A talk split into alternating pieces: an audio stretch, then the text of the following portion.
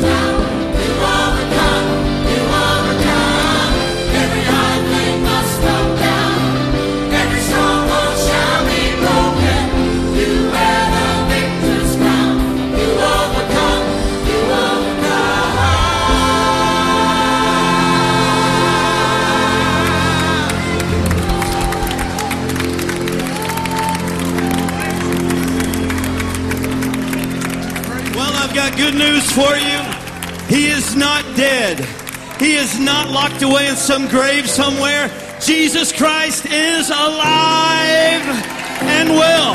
Amen. That's the awesome truth about what all what all this represents. You've heard of many other gods and many other religions. I'm telling you, I only know of one who gave his life for us. Other gods require lives, but they require the sacrifice of your life. Jesus Christ died to give you life and to give you hope and eternity. And we're here today on this resurrection Easter Sunday morning. Let me tell you something. You're in the right place today. We are so excited. Over the last several nights, we have lost count how many folks got saved. People have given their lives to Christ and accepted Him into their hearts. And it is beautiful to see them one after the other accept the Lord. And you know what? I'm believing that in this service this morning, there's going to be no less celebrations and dancing in heaven. Because the Bible says that heaven rejoices. The angels of God rejoice when one comes to know the Lord. Well, I'm believing for them to have a pandemonic party eh, to where they can't even control themselves today. Welcome to Stratford Heights today. I want you to turn around, find somebody you can shake their hand, tell them they're looking as good as you've seen them look all day long.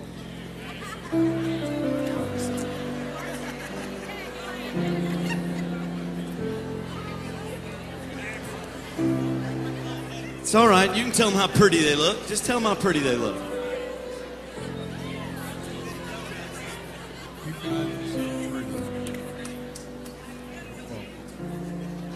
Amen.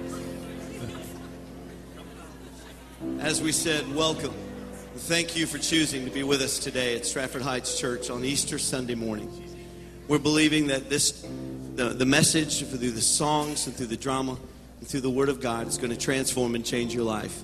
I said it in the first service and I'll say it again. The most important decision that you will ever make in your life is not who you will marry, it's not where you will live or what job you will do. The most important decision in your life is not based on anything this human form or this life has to offer. The most important decision that you will ever make in your life is the decision of what you will do with Jesus Christ in an empty tomb. What you will do with him, how you will accept him or reject him. Most important decision you'll ever make. And my prayer is that today there'll be a lot of folks make a good decision for the Lord. Listen to what the Bible says as we open up and begin in prayer in just a moment. John was writing about what he saw after the victor had received his crown. He said, I saw a new heaven and a new earth, for the first heaven and the first earth were passed away, and there was no more sea. And I, John, saw the holy city, New Jerusalem, coming down from God out of heaven, prepared as a bride adorned for her husband. And I heard a great voice out of heaven saying, Behold, the tabernacle of God is with men. He will dwell with them. They shall be his people, and God himself shall be with them and be their God.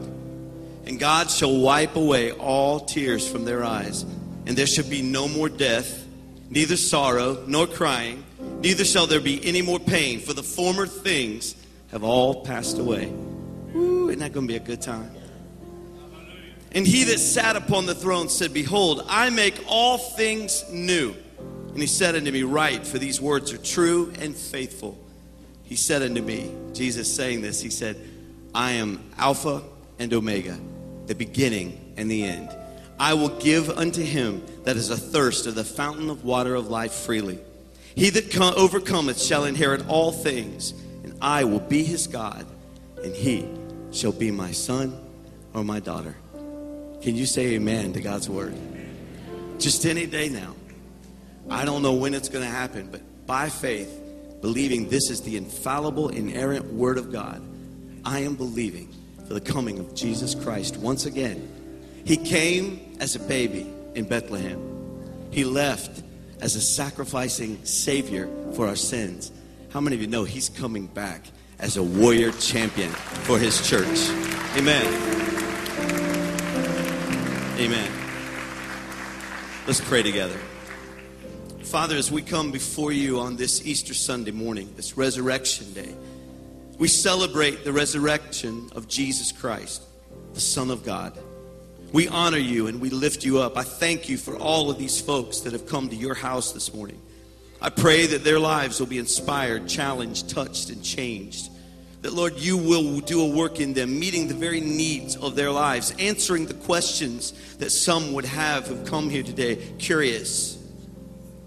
Lord, we believe that you have the answers to all of mankind. And we know and believe that our confidence in you, our faith in you, is certainly not misplaced. So I pray that men and women here today, boys and girls, will, will come to a saving knowledge. They'll accept you today and the life transforming change that comes through your touch over their lives. Oh, we, we desire it and we pray it and we believe for it now in the name of Jesus Christ. Be with us as we celebrate what you have done and given for us. And everyone together said, Amen. Amen. God bless you. You can be seated.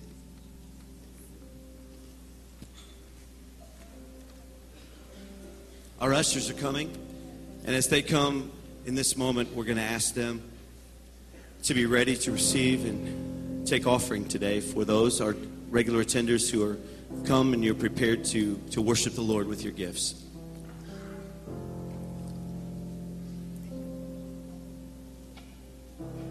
Amen. Father, we come again and we ask your blessings over our offering today. For those who've come prepared to worship you with their gifts, we thank you.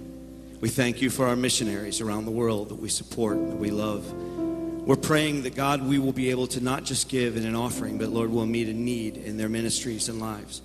And Lord, we thank you for the continuing work of outreach here in our community. We thank you for those who are here, who are able to give, and Lord, most importantly, those who are not. We pray for them and we ask your blessings upon all in the name of Jesus Christ. Amen.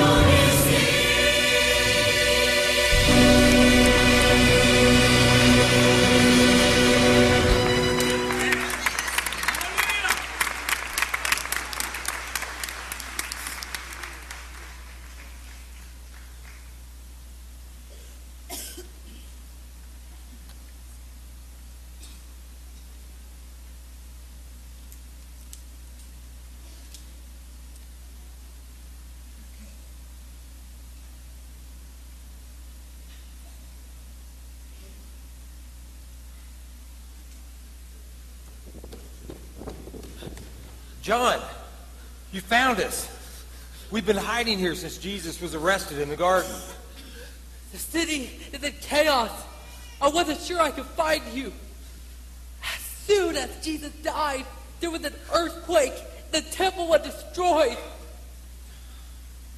We buried Jesus in a tomb a little while ago. Everyone else is in hiding too. Judas. Sorry to tell you, my brothers. He couldn't handle the guilt from his betrayal, and he hanged himself outside of the city walls. How could Judas betray Jesus like that?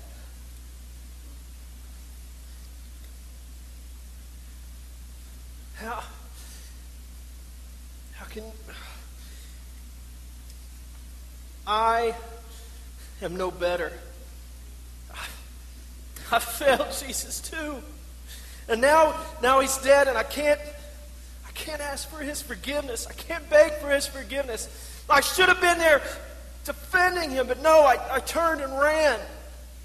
I even denied, I even denied that I even, even knew him. Peter, we all should have been there for Jesus. He said that when the shepherd is struck, that the sheep of the flock would scatter. We scattered. But you, John, you were with him to the very end. I ran too. But then I couldn't bear to leave Jesus after the trial. His death when he died, I will never forget. Jesus was beaten so badly, covered in blood from head to toe, that he was unrecognizable. And as he struggled to breathe on the cross, he asked God to forgive all those who put him up there. Peter, don't be so upset. Jesus loved you very much. Do you remember what he said? How when you failed, you would repent and come back to strengthen your brothers. You're here with us. We need your leadership. I don't know about you guys, but I want to remember Jesus alive, tell his wonderful stories. I learned so much from them. One of my favorites is about the lost son and the great mercy of his father.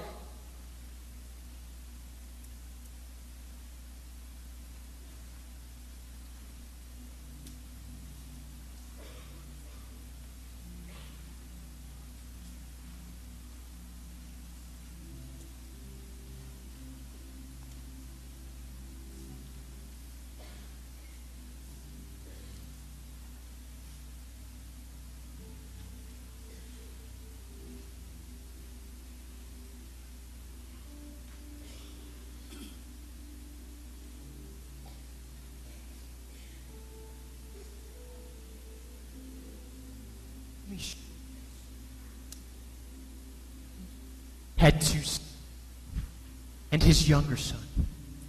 He came to his father and said, Father, share of your estate now, before you die. And so his father agreed and divided two sons. A few days later, this young man, he packed belongings and he moved to a far and distant land. And there he wasted all that he had on wild living. Now, as soon as his money had run out, a great famine swept over the land, and he began to starve. And so he persuaded a farmer to hire him as a servant. And this man sent him out into his fields to feed the pigs. Now, this young man, he was so overcome with hunger that even the slop in the pigs' bins looked good to him to eat. But no one gave him anything. Now, when he had finally come to his senses, he said to himself, Even back home, the hired servants have food enough to spare, and yet here I am, dying of hunger. I shall return home and I shall say to my father, Father, I have sinned against both heaven and you, and I am no longer worthy to be called your son. Please, as a hired servant.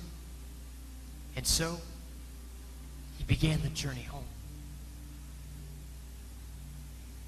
And while he was still a long way off, his saw him coming and overcome with love and overcome with compassion ran to his son and embraced him and kissed him. But the son said father i have sinned against both heaven and you and i am no longer worthy to be called your son. Please take me on as a hired servant. But his father his father peter he said to his get in his robes and put them on him. Go get a ring for his finger and sandals for his feet. Go and kill the. Because tonight, tonight we shall celebrate with a feast. Because my son, who was once dead, he is now alive. He was lost, James, but now he is found.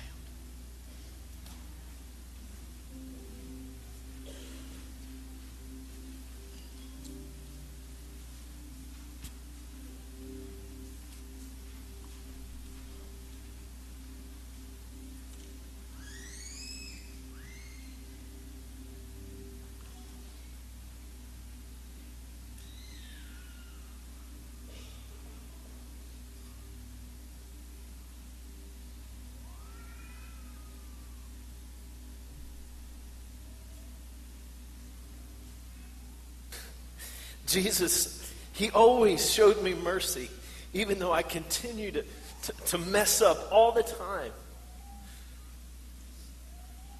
I understand how you feel. I was ashamed too by mistakes of my past. the day I met Jesus had started had started out like any other. I always went to the well at the hottest part of the day to avoid the crowds. Really, it was to avoid gossip and judgment.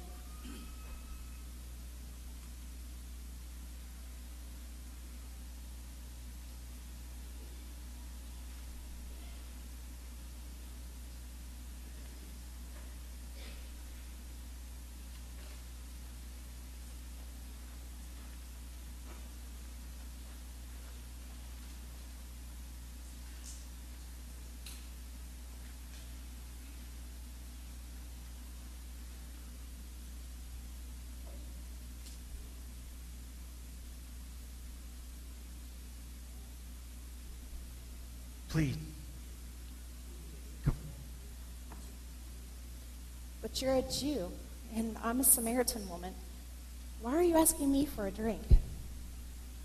Only you knew God has for you and who you are speaking to. You would ask of me, and I would give you living water. But, sir, you have nothing to draw with, and this well is very deep. How would you get this living water? Those who drink of this water will soon become thirsty again. But those who drink of the water that I give, they will never be thirsty again. It becomes a bubbling spring within them, giving them eternal life. Well, please, sir, give me some of this living water, and I'll never thirst again. And I won't have to come here to get water. Go and get your husband. I have no husband. You are right. You do not have a husband. For you have had five husbands. And you're not even married to the one that you're living with now. You have certainly spoken the truth. How could you possibly know that? You must be a prophet. The time is coming. Indeed, it is here now. When true worshipers will worship the Father in spirit and in truth. For the Father must be worshiped in that way. For God is spirit, and therefore he will be worshiped in both in spirit and in truth. Well, I know the Messiah is coming, the one who's called Christ. And when he comes, he'll explain everything to us. I am the Messiah. This is incredible. I have to tell everyone.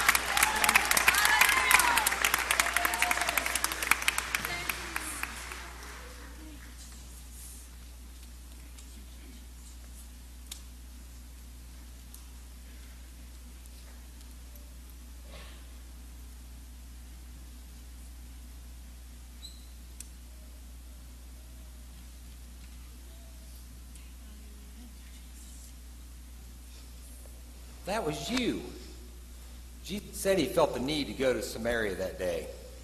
He was always on a mission to rescue someone. That day, he was on a mission to rescue you. My life was forever changed by that encounter. At first, I didn't really understand. See, I had spent my whole life searching for something to satisfy this ache, this emptiness I had inside of me.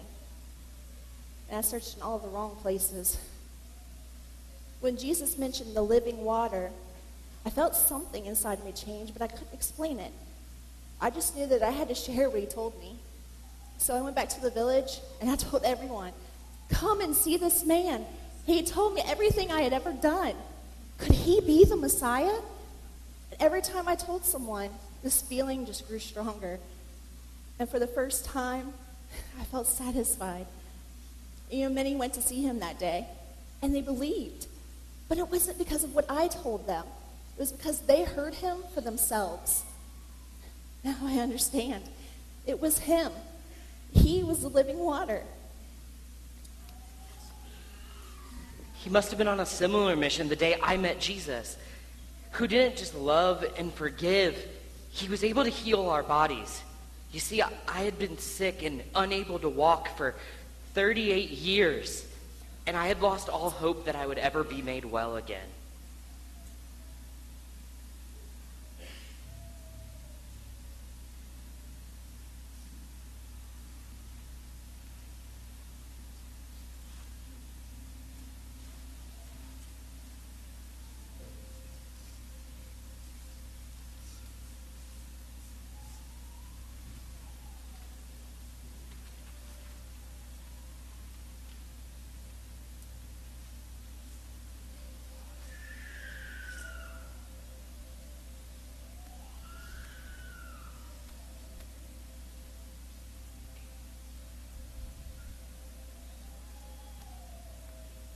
Would you like to get well?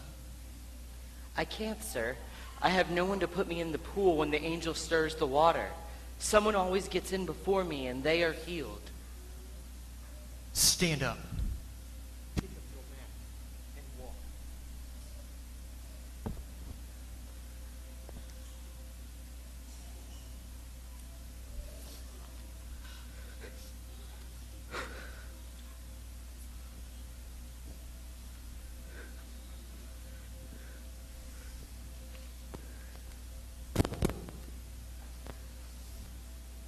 You cannot work on the Sabbath. The law does not allow you to carry that sleeping mat. The man who healed me told me to pick up my mat and walk. Who would say such a thing? I don't know who he was.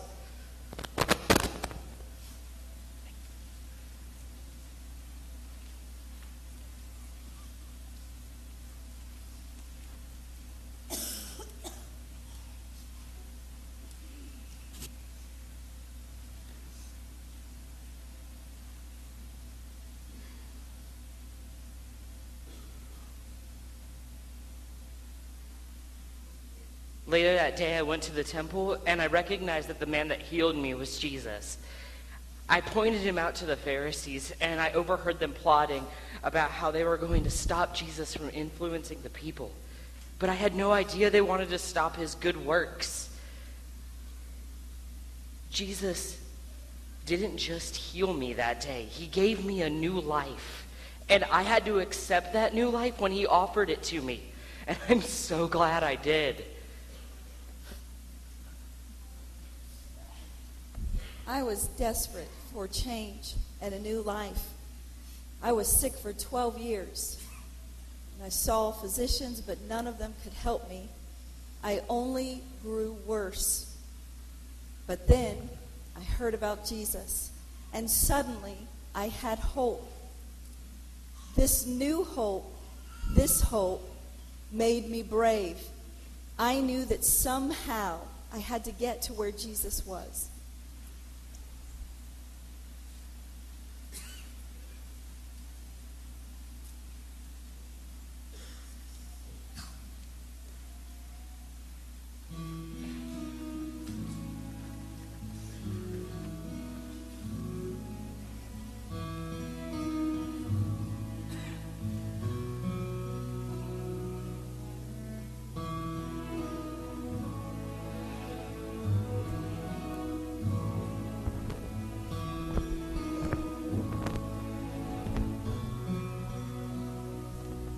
Been ostracized for 12 years. I'm used to being alone. Spent everything I had. It's gone. I'm used to being put down.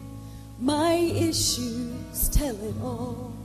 My only hope is anchored in this fall. If I could just touch his garment, I know I'd be made whole.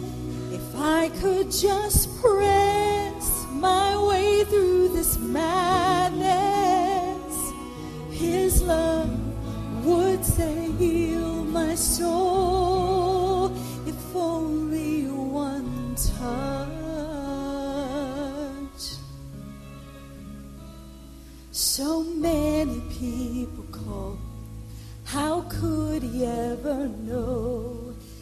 just the brush of him stopped the flow?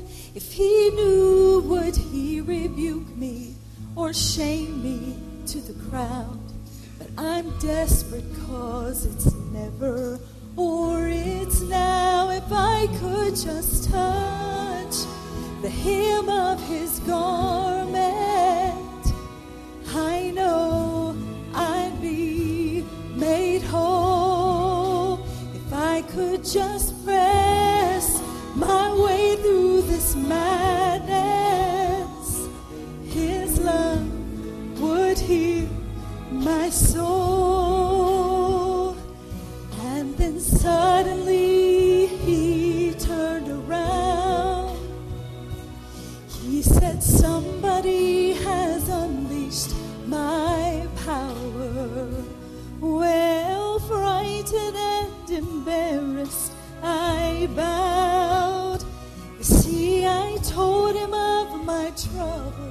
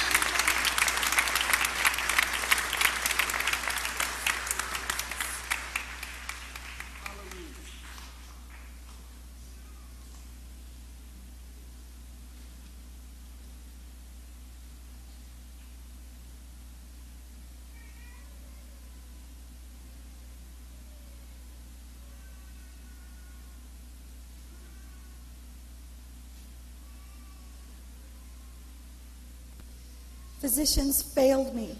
They said I was hopelessly incurable. Maybe incurable to them, but not without hope. That day, I pressed through the crowd. I reached out and I touched his robe. And just like I believed, I was made whole. And now I stand before you completely whole. No matter what anyone says, I will always have trust Jesus, always. What courage that must have took to press through a crowd that only condemned you. I too faced similar opposition the day the crowd tried to silence me when I cried out to Jesus to heal me from my blindness. But all I had to do was ask and believe him, and that day I received my sight. And from that day forward, I, I followed Jesus, and I'll never stop telling everyone what he did for me.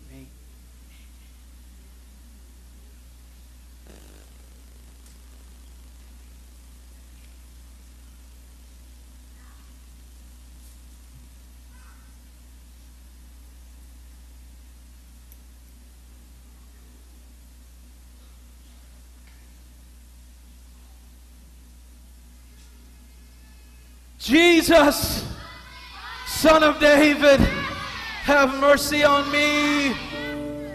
Jesus. What do you want me to do for you? Lord, I want my eyes to be opened. Be healed.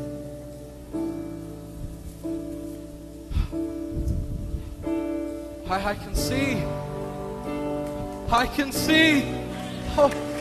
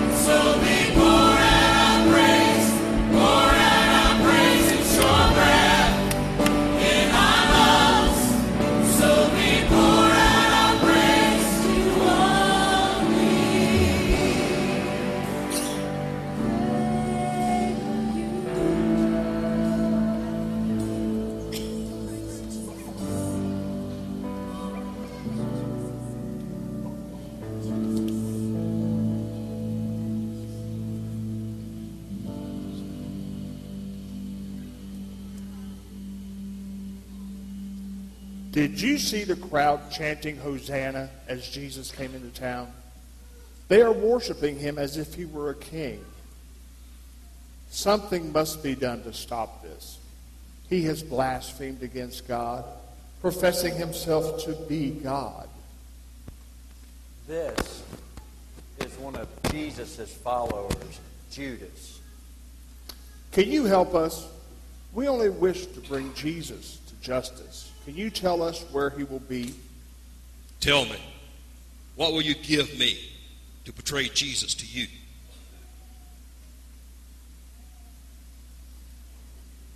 Here is 30 pieces of silver. Can you tell us where he will be and soon? Send your soldiers with me to the garden. That's where he'll be. The man that I greet with a kiss, that'll be Jesus, man you seek.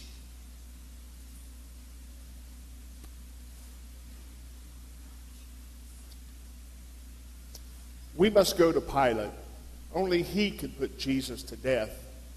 It is the only way to stop his overwhelming popularity. I hope this Judas delivers Jesus soon. We must take care of this before the Passover celebration.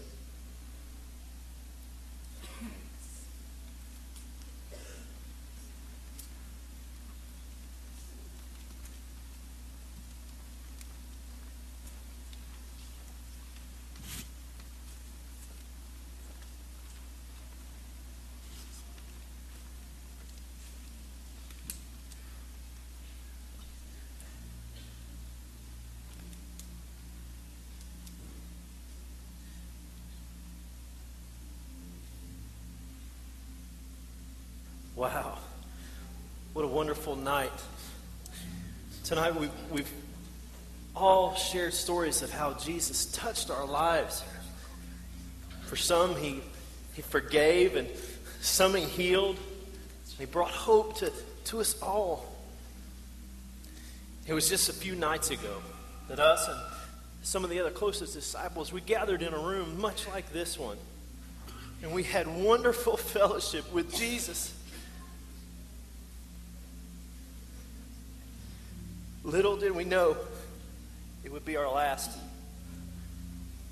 I think it would be it'd be appropriate if we would, would share the Passover meal like we did that night to remember the sacrifice of Jesus.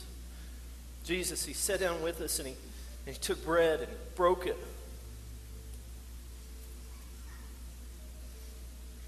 And he said, Take, eat. This is my body, which is broken for you, for the forgiveness of your sins. Take and eat.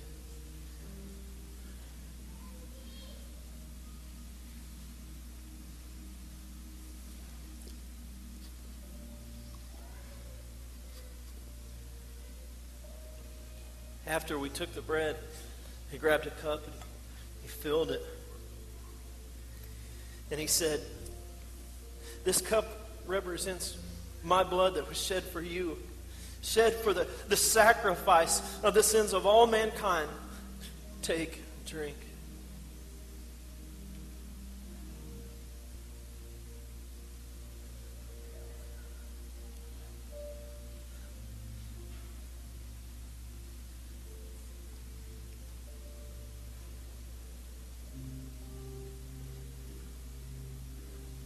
As you might imagine, it was a solemn moment.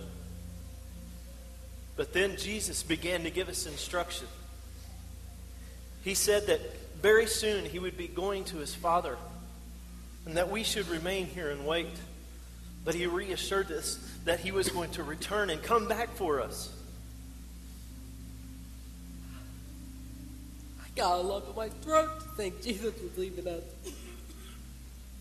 He said we would weep and grieve, but then suddenly it would turn to wonderful joy when we see him again. We grieve tonight, but if I have learned anything from Jesus is when he said something, it happened. He told us not to let our hearts be troubled, but to trust him. For he was the way, for he was the truth, for he was the life, and no one can come to the Father except through him. My heart does grieve, but I have this hope that this is not the end. John, you're right.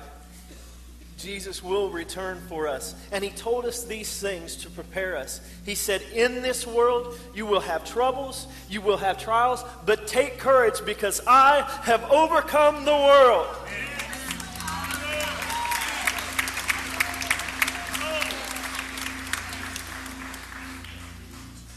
What happened after that Passover meal that you shared? How did Jesus get arrested? Well, after the Passover meal, Jesus wanted to go pray in the Garden of Gethsemane. It was quiet, and there was an eerie feeling that night as, as though something was about to happen. We were supposed to be on watch, but I couldn't stay awake. I could hear Jesus crying out to the Father like I'd never heard him do before.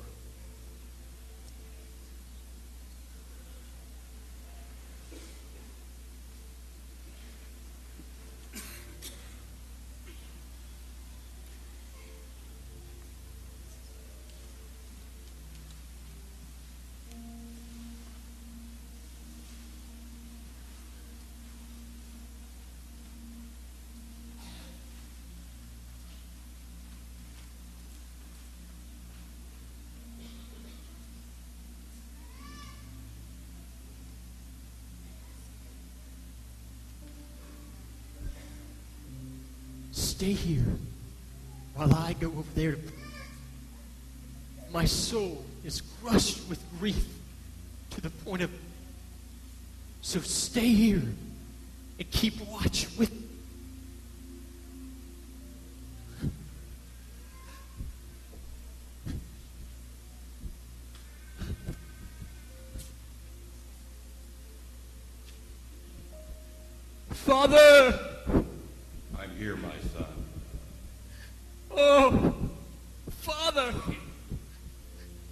Time is near to fulfill the plan that we started so long ago to draw our children back to us. Oh, but Father, oh, I'm beginning to feel the weight of this sin. It's so heavy. Oh, Father, it's so heavy. Is there any other way, Father? Is there any other way? Can this chalice pass from me? My son, my beloved son, you know there is no other way. Sin brings death, and the debt they owe is death, an eternal separation from us. Without the debt paid, my righteous judgment will fall upon them. They are weak and broken by the sins that they commit. And only my sacrifice can bring them freedom from those sins. Oh, Father, in that moment when I bear all of their sins, Father, I will become sin itself. And because you are holy, you will not even be able to look upon me. Oh, Father, I've never been separated from you. And Father, in that moment, the same sin that used to separate us from our children will now separate me from you. My son, I know. I love them. We love them. I do not want even one person to perish into eternal punishment. But I want everyone to turn away from their sin and surrender their lives to us because I have a wonderful plan for each and every one of them. I am giving them you, my only son. If they believe in you and on your sacrifice, they will be saved from the judgment. Take courage. Our separation will be for only a little while. On the third day, you will rise in victory, giving mankind strength and power to be able to overcome the temptations and struggles they face. We will be reunited again, and you will sit with me on my right side, and I will give you all things as an inheritance. Jesus, you do not have to go through this. It is your decision, my son. Oh, Father, I know, Lord, I know there will be ones who will not accept me even after I give my life. But, Father, I will still die for them. Father, I love them. And, Father, I love you. And so, I offer myself in absolute obedience to you. Nevertheless, not my will be done, but your will be done.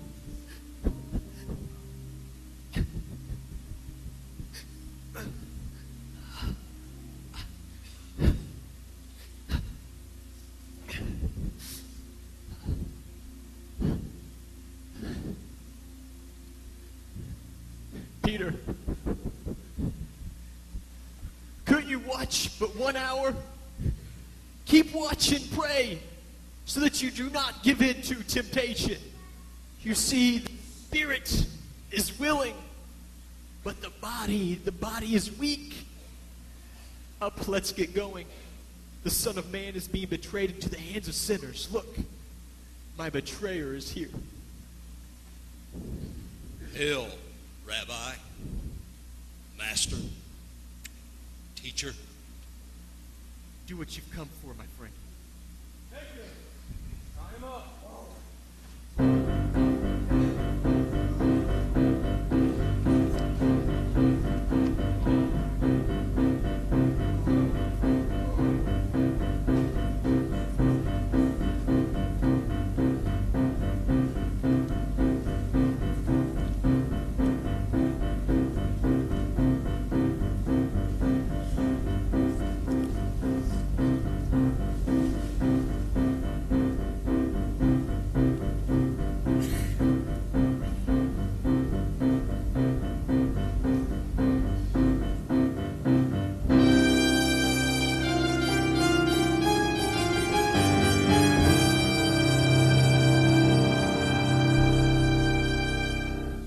See that it is done.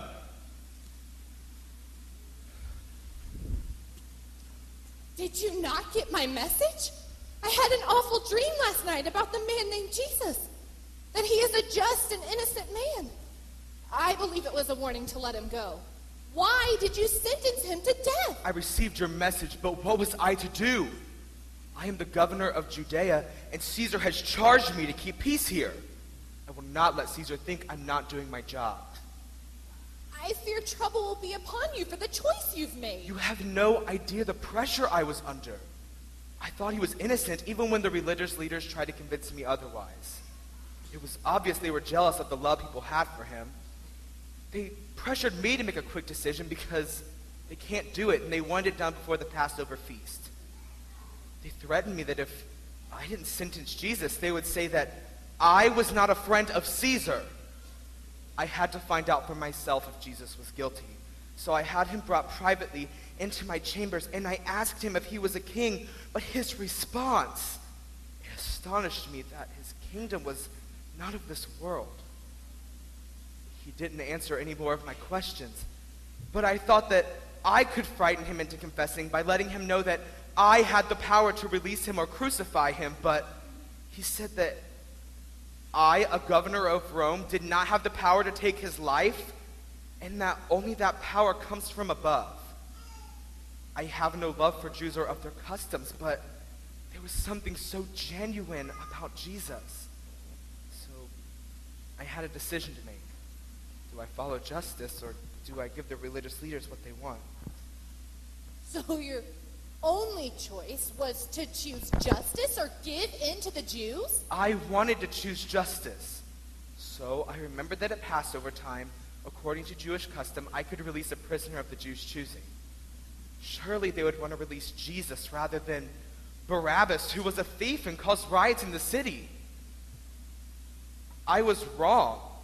The religious leaders encouraged the crowd to shout, Release Barabbas! And the crowd was on the verge of a riot when I asked them what to do with Jesus. They shouted, Crucify him! Crucify him! I insisted, I insisted that I found Jesus innocent of the charges, but the crowd cried out all the more to have Jesus crucified. I had one final idea. So I instructed the soldiers to have Jesus whipped and beaten so the crowd and religious leaders would see this and realize their mistake. Soldiers beat Jesus 39 times. They placed a crown made of thorns on his head and draped a scarlet robe on him. But they brought him back out to the crowd, and even the sight of him dripping with blood and trembling from the pain didn't diminish their resolve to make him an example. If I didn't give in, then the whole city would have erupted in chaos. I feel unsettled. It's as if there's more to this than just a man dying on the cross. You have sentenced many people as governor, but this, this feels different. I hope history judges you justly for the decision you've made. I washed my hands of his blood, trying to absolve myself of his death. I did all I could to keep peace with the Jews and keep my political standing intact. However, this decision, I fear it will haunt me for the rest of my life.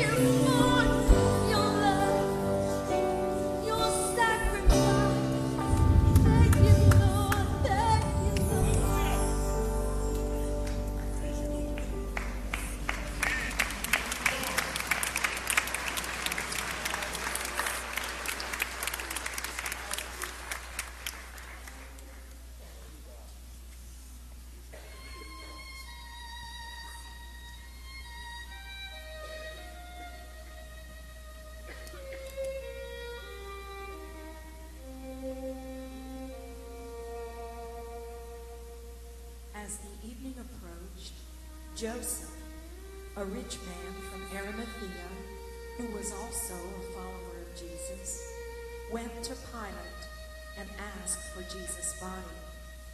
Pilate issued an order to release the body to him. Joseph took the body and wrapped it in a long linen cloth. He placed it in his own new tomb, which had been carved out of the rock.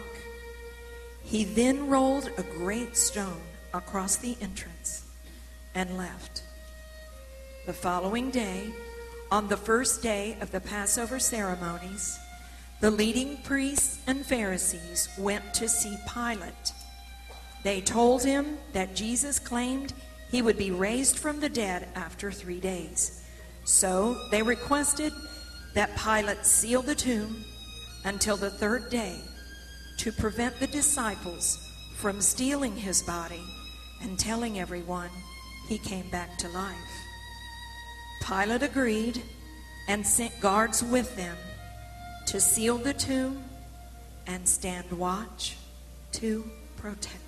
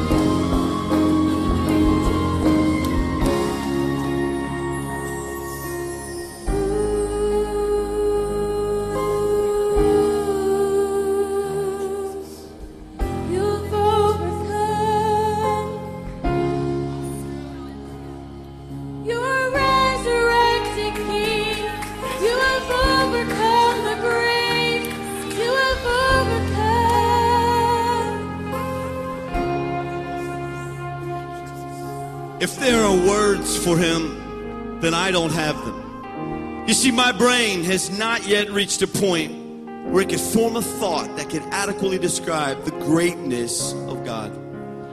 And my lungs have not yet developed the ability to release a breath with enough agility to breathe out the greatness of His love. My voice, you see, my voice is so inhibited, restrained by human limits that it's hard to even send a praise up. You see, if there are words for Him, then I don't have them. My God, His grace is remarkable. Mercies are innumerable. Strength is impenetrable. He is honorable, accountable, and favorable, unsearchable, and yet knowable. He's indefinable and approachable, indescribable, and yet he's personal.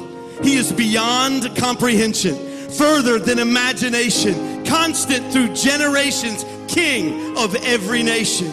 He is beyond our understanding. But if there are words for him, then I don't have them. You see, my words are few. And to try to capture the one true God using my vocabulary will never do. But I use words. Words as an expression. An expression of worship to a Savior. A Savior who is born in both worthy and deserving of my praise. So I use words. My heart extols the Lord, blesses his name forever. He has won my heart, he's captured my mind, and bound them both together. He has defeated me in my rebellion, he's conquered me in my sin. He has welcomed me into his presence completely, invited me in. He has made himself the object of my sight, flooding me with mercies in the morning drowning me with grace in the night. But if there are words for him, then I don't have them. But what I do have, I said, what I do have, I have good news. For my God knew that man made words would never do. For words are just a tool that we use to point to the truth. So he sent his son, Jesus Christ, as the word, living proof. He is the image of the invisible God, the firstborn of all creation. For by him all things were created, and nothingness was given formation. And by his word he sustains in the power of his name. For he is before all things, he is above all things, and he is through all things. Holy is his name. I praise him today for his life the way he preserved in strife the humble Son of God became the ultimate perfect sacrifice. I praise him for his death, that he willingly stood in our place, that he lovingly endured the grave, that he battled our enemy. On the third day, he rose in victory. I praise him as the risen king. Lift your voice and sing, for one day he will return for us, and we will finally be united with our Savior for all eternity. So it's not just words that I proclaim, for my words point to the Word. And the Word has a name. Hope has a name. Joy has a name. Peace has a name. And that name is Jesus Christ. Praise his name forever.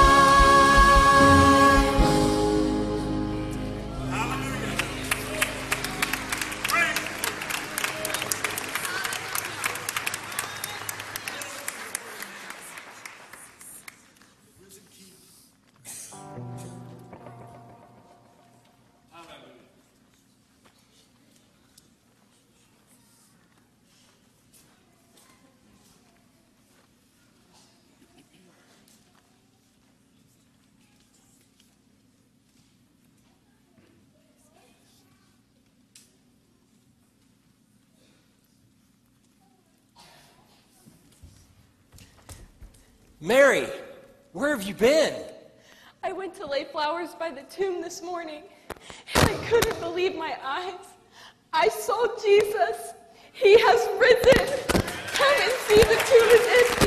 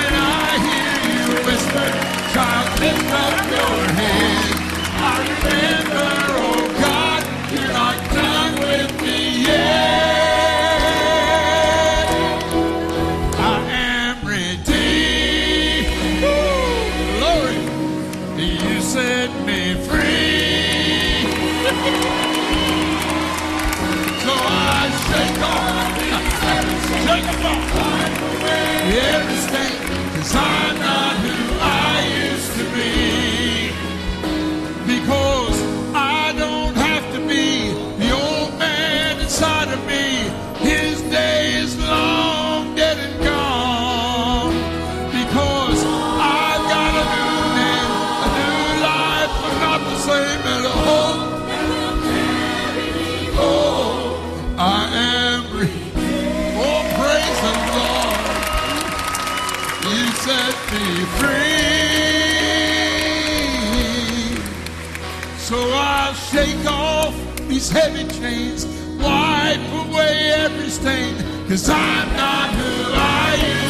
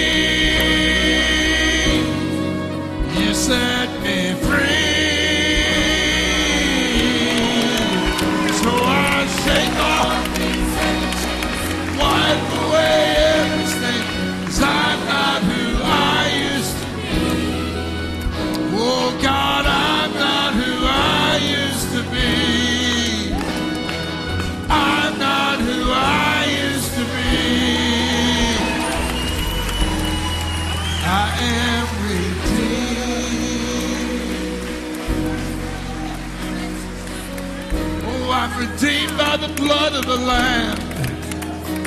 Oh, and my healing comes through his stripes.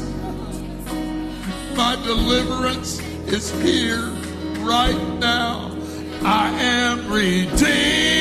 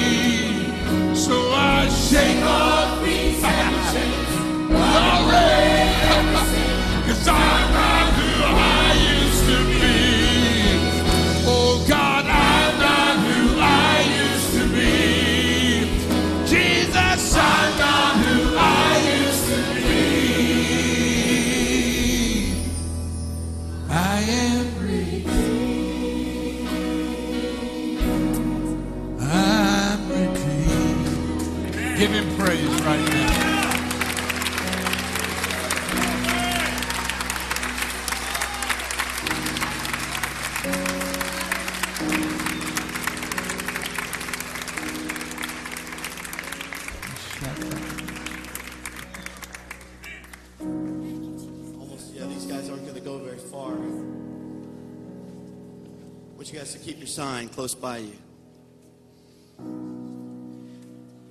You see, a lot of times people think that people in church, they, they've just lived this like, lived in a bubble, or they, you know, they've not really had any big problems like you have, like you, you know, you've gone through.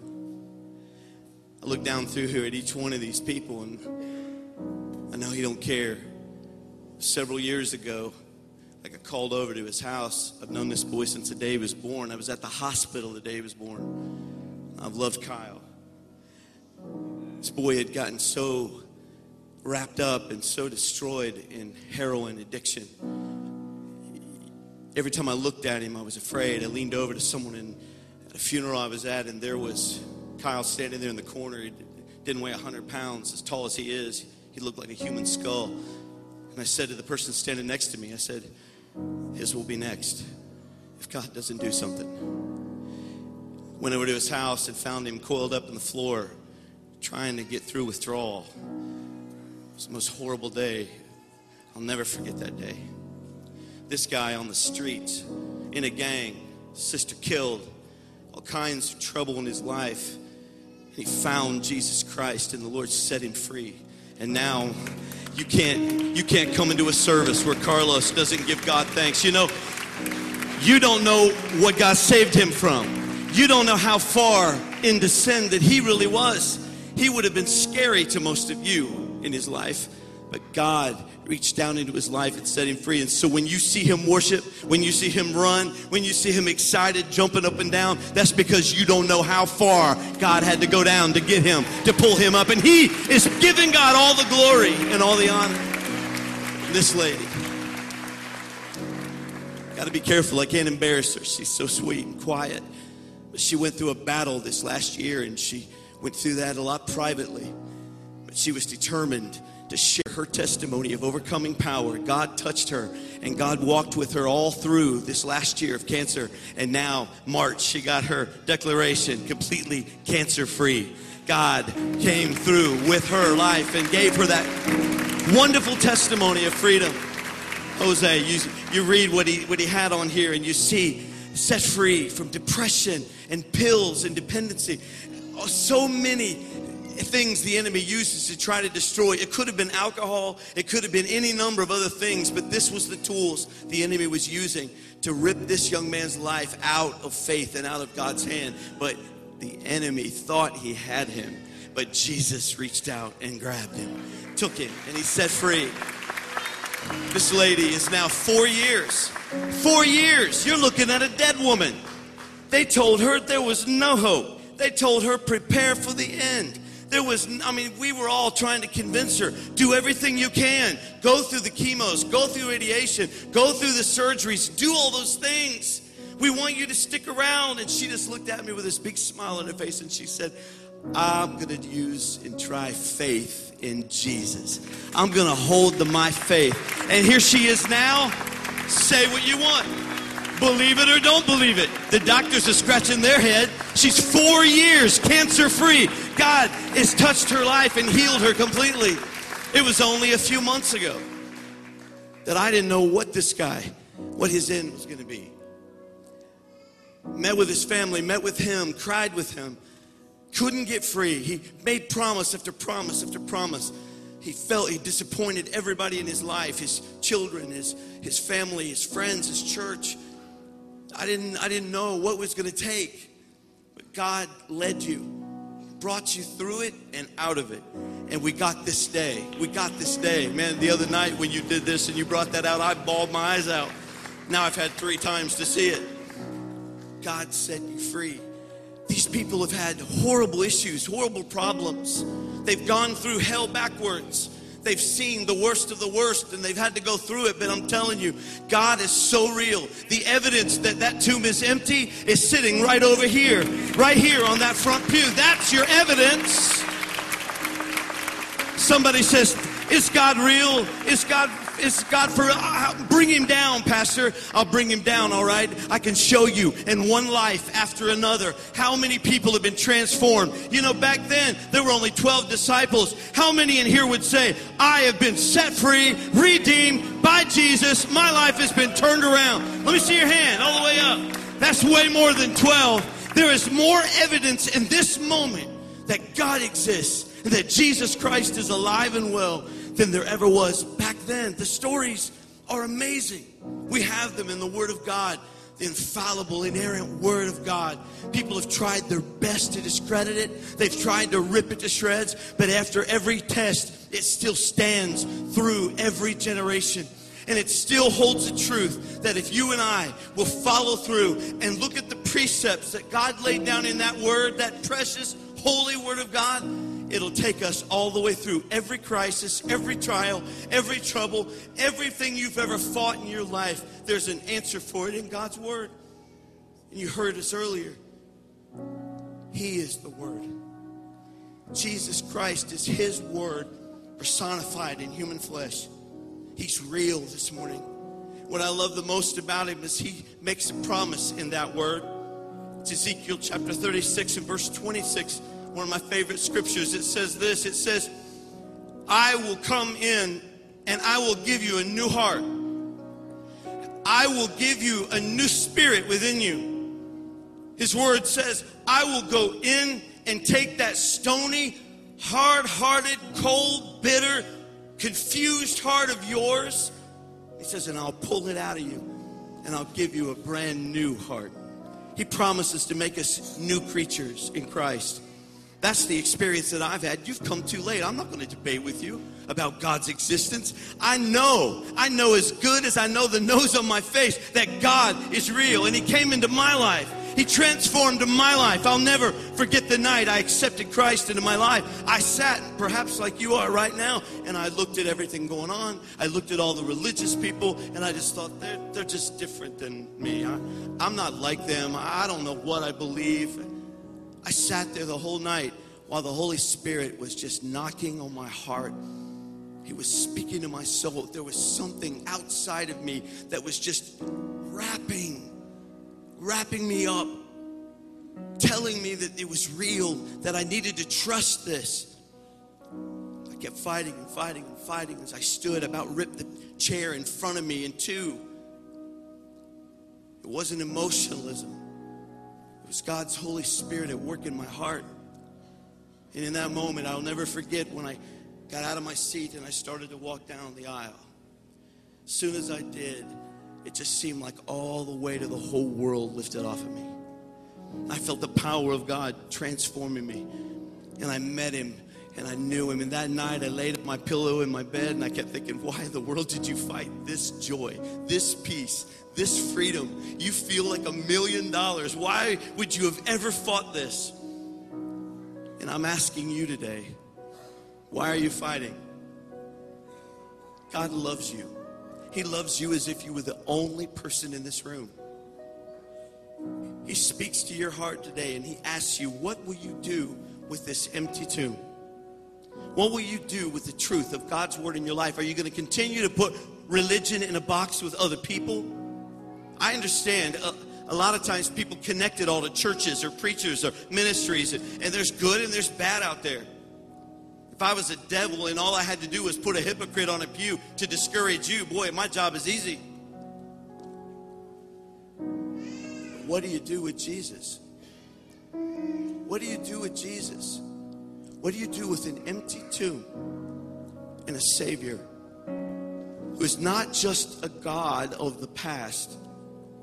He's not just a God of creation and then 2,000 years ago, the stories that you saw acted out here today.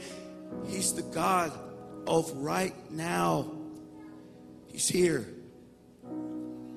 His word says that wherever two or three are gathered together in my name, there I'll be. He's here. The same Jesus who hung on the cross, the same Jesus that walked on water, the same Jesus that healed all the sick folks and raised Lazarus from the dead. That same Jesus is here, here this morning. I believe it. I believe it or I'd resign. I believe it with all my heart, and better than that, I know it because I feel Him inside my heart. I want you every head bowed and every eye closed, sitting right where you are this morning. I'm going to ask you a question. You may have came because your mother invited you, or your daddy asked you to come, or maybe you came for friends or family. Maybe you just thought you'd just get this over with. It's Easter. I'm just going to go do that religious thing. Because at the end of the day, you know, I'm not, I'm not a, a pagan. I, I do believe, so I'm going to go. Man, I don't care how you got here. What's important is what are you going to do with this? What are you going to do about your children? What are you going to do about the faith in their hearts? What are you going to do about raising them in truth so that they're not lost? What are you going to do about making decisions that will bless your family and bless your life? Are you going to continue to ignore it, push it away because you keep looking at people all the time? As long as you continue to look at people as your church, you're going to fail miserably and they're going to fail you over and over and over, again. And it's never going to be all right. But if you will, for a moment, glance inside your heart to the only one who can touch your heart, Jesus is knocking. Jesus is there. And he wants to turn your life upside down. He wants to he wants to change you and give you a new heart and a new life. He wants to transform you. If you're here today and you need to make a decision for Jesus, you need faith to be strong in your life. You need, you want to make the right decision. If you've got breath in your body and a heart that's beating, then you are on purpose and you have destiny, and God is here to save you today. So, with every head bowed, Christians are praying all over the room. Because this is why we brought the lights up. This is why we made the rocks, why everybody practiced and the rehearsals went on for months, all for this moment right here. Because it's not just for us to pat each other on the back saying we had a good program. It's so that the message of Christ, the gospel of Jesus Christ, can be received in your heart right this second. If you're here today and you need, you need Jesus on Easter Sunday morning, you need 2016 to be the day, your eternal birthday. You're ready to pray a prayer from your heart. Then I'd like you to just slip up your hand and right back down. And I'm going to pray with you right where you are. Is there anyone? Would you just slip up your hand and say, Yeah, preacher, I want to pray. God bless you. God bless you. Is there anyone else? God bless you, sir. God bless you. I see you. Anyone else? People are lifting their hands. Is there anyone else? I need that. I need to make Christ. Amen. God bless you. God bless you. I see you. Yes. Hands are going up. Christians are praying. God bless you guys. I see your hands. God bless you. God bless you. God bless you. I see you too back there. Thank God. Thank God for these. Greatest decision you'll ever make in your life. More important than any other decision you make is this one right here. This is it. This is the most important day of your life. If you don't know Christ as your Savior, if you have not accepted Him into your life, then this is the most important moment of your life. You thought it was a contract you signed, but this is it. Okay, I'm going to ask you to stand. So many hands were lifted up. I couldn't begin to know how many. I'm so thankful for each one. Even a couple of children. That was so beautiful. If you would stand with me all over the house. We're going to pray this prayer, and as we pray this prayer, it's not a magic formula. Words are, are useless unless they come from the heart. And if they come from your heart today, then you are leaving out of here with a complete, wonderful transformation that comes straight from God. Christians, will you help me? Let's all pray together, making it easy for these that have lifted their hands. Let's pray. Lord Jesus, come into my heart. Forgive me of my sins. I need you. I am lost. I want you in my life. I believe you're the Son of God. You died on the cross. You rose from the dead. You purchased my salvation with your sacrifice. So I declare today, you're Lord, Lord of my life, Lord of my family, and I am going to serve you. Make me strong as I endeavor to walk in my new faith. In Jesus' name, amen. Amen. That's it. That's it. Amen.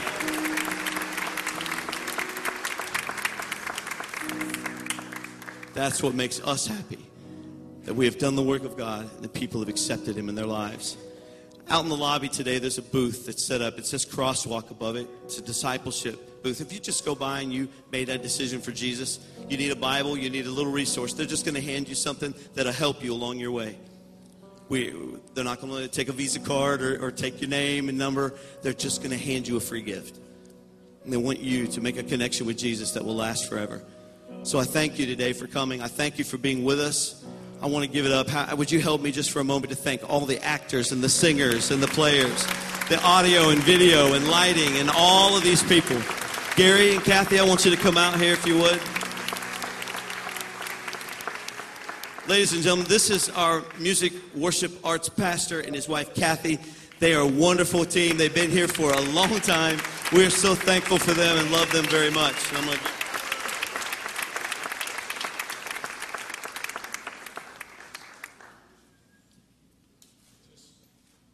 Let me say, I, I there are like a million names. Mo and our writers, you just did an outstanding job this year. Our our tech people, they're the best. They're getting more professional every year, every step of the way. I appreciate them. This wonderful rhythm section and horn section, wow, they're crazy. I don't know. I don't know where you find better soloists than you heard tonight. I mean, they just they sing like crazy. We've even got a new bass. Hold that bass up there. I want them to see that. Yeah. It's bigger than he is. It is. But we Awesome. think he'll grow into it. So, but we, we just praise the Lord for that.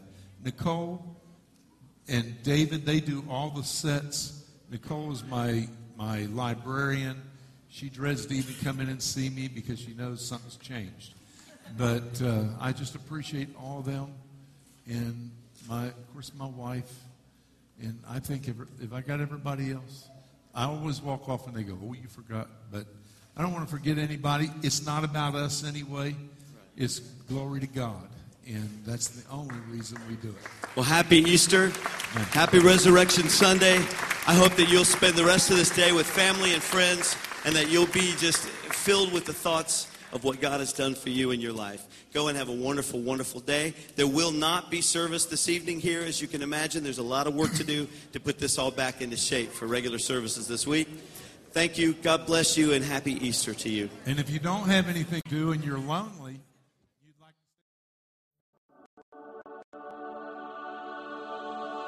to.